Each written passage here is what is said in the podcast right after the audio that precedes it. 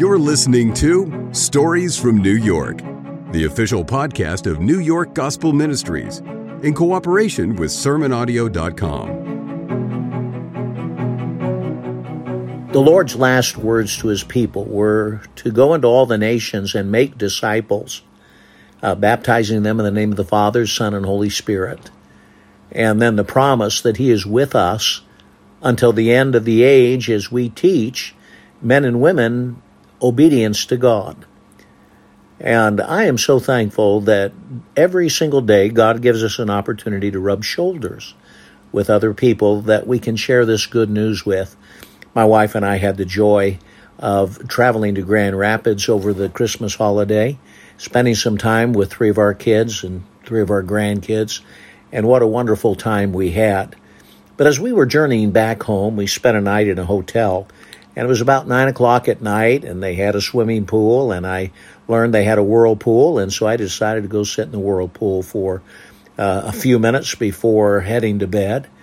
And as I arrived at the pool, no one was there. I entered, and then in came in a young college student. And uh, he came and sat in the whirlpool with me, and I noticed right away that he was wearing a Dexcom uh, sensor, sugar sensor on his arm, and I too wear a Dexcom. So the conversation began with something that was common between us, and that was uh, diabetes.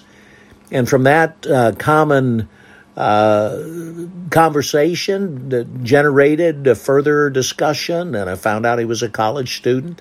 And I asked him what he was studying, and he told me comparative religions and uh, that his uh, grandfather was a rabbi and his mom was a rabbi.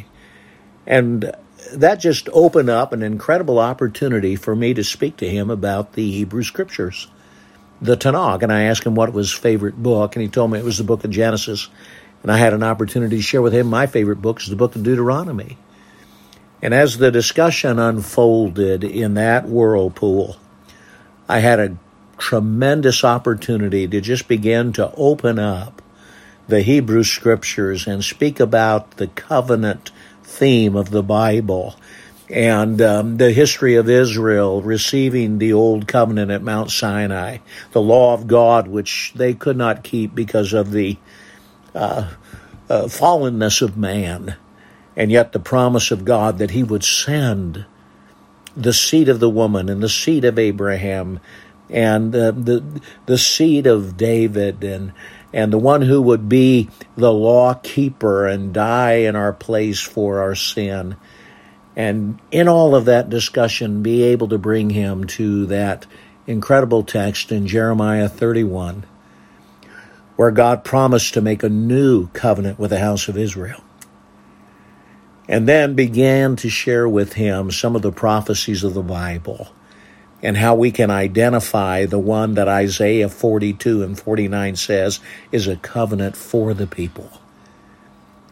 And as we began to just unfold some of these texts and speak of the exact prophecies that give us the exact year of the Messiah's death in Daniel chapter 9, place of his birth in Bethlehem in Micah chapter 5, and, and then other texts, the resurrection text in Psalm uh, 16 and the crucifixion words in Psalm 22 and just demonstrate to him that the Lord Jesus is the promised Messiah who would come to suffer, as illustrated in the spring feast, but will come again as king, as illustrated in the fall feast of the Lord given to Israel.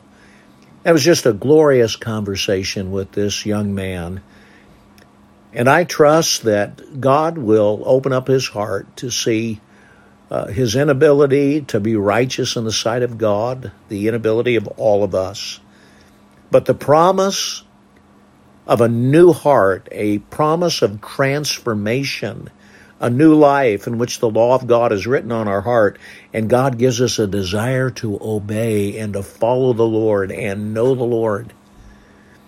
And of course, that comes through the kind grace of God granting a gift of a repentant faith. And so the call of God's gospel continues to be to repent and believe on the Lord Jesus Christ. And uh, my heart is always warmed when God opens up these opportunities, especially to speak with my Jewish friends and to demonstrate that uh, the Messiah had to suffer and that the Messiah is Jesus. And so may God give His people grace as we're going to share His gospel. You've been listening to Stories from New York, the official podcast of New York Gospel Ministries. NYGM is strategically located in the heart of Manhattan and seeks to spread the good news of the message of Jesus Christ by the way of daily food distribution, the International Training Center, and the International Preaching Station. We invite you to learn more at sermonaudio.com forward slash NYGM.